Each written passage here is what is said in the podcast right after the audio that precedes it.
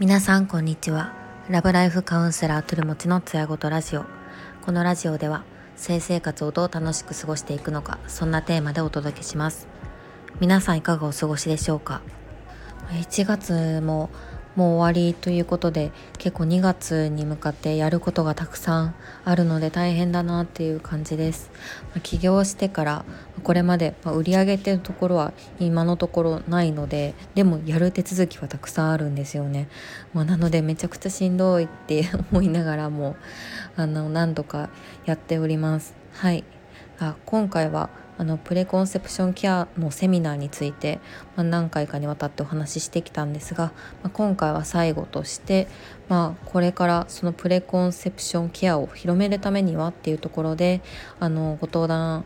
いただいたさんにんの先生方と、そしてあのファシリテーターの方との対談っていうところを、まあ、聞いて思ったことなどを共有しようと思います。まずプレコンセプションケアのおさらいなんですが、まあ、妊娠前からもしくは将来の妊娠を視野に入れて体づくりに向き合うことを指します。そして、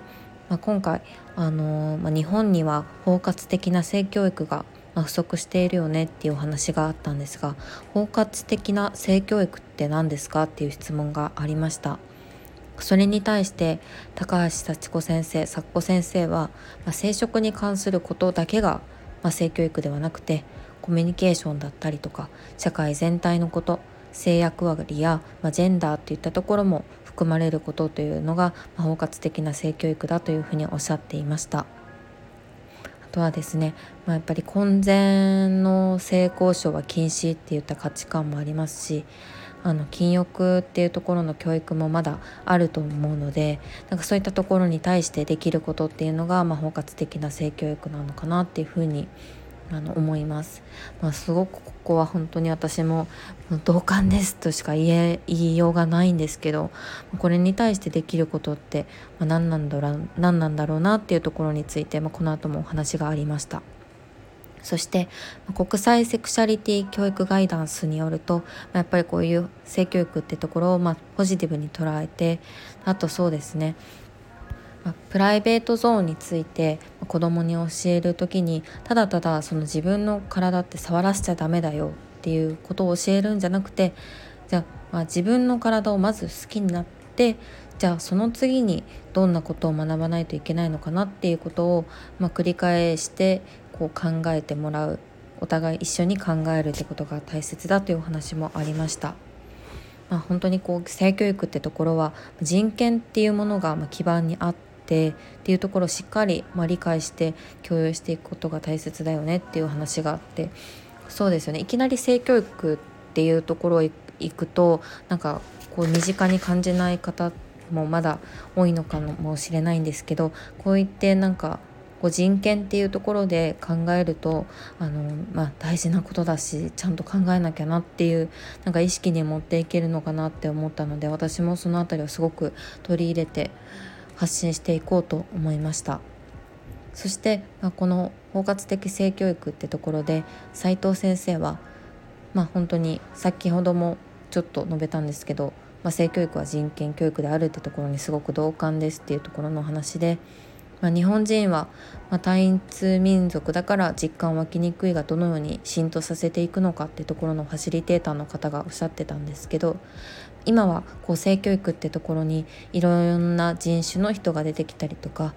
なんだろう、青とか紫で体を表現するような本もあるっていう話だったりとか、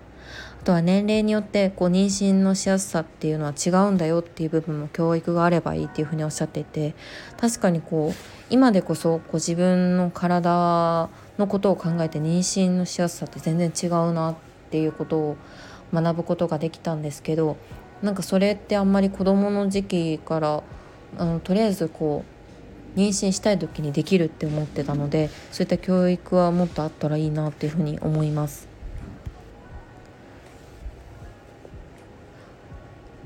そうですね、あとはこう性教育ってところは、まあ、インスタだったり TikTok だかでフランクにやるのも大切だけど、まずはやっぱり学校でやってほしいっていうあの佐子先生のお話がありました。いや本当にこう性教育みんなこういろんな試行錯誤して YouTube だったりとかいろいろやってはいるんですけど、なんか本当に、うん、発信する側も結構大変だったりして、あの、まあ、こういう分野ってなかなか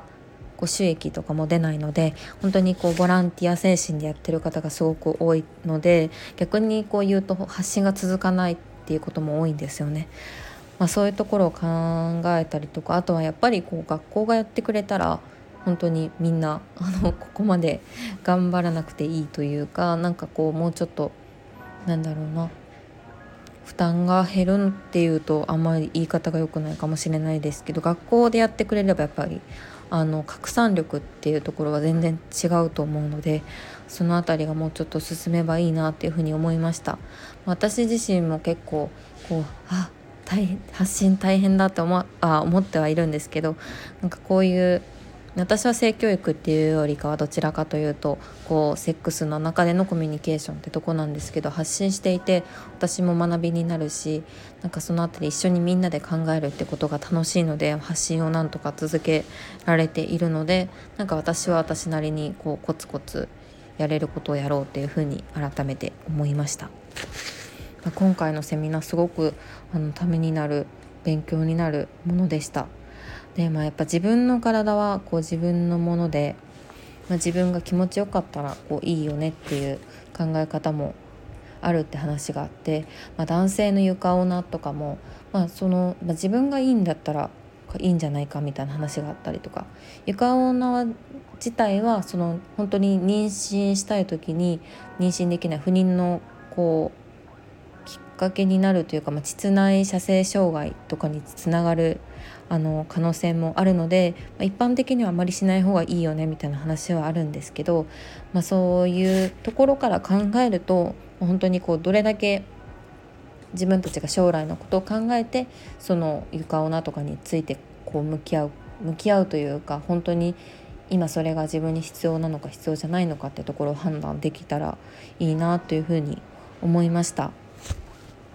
またこのセミナーは他にも こうこれから先も定期的にあるみたいなので、ちょっと次の参加も楽しみです。はい、では皆さん良い週末をお過ごしください。ここまで聞いていただきありがとうございました。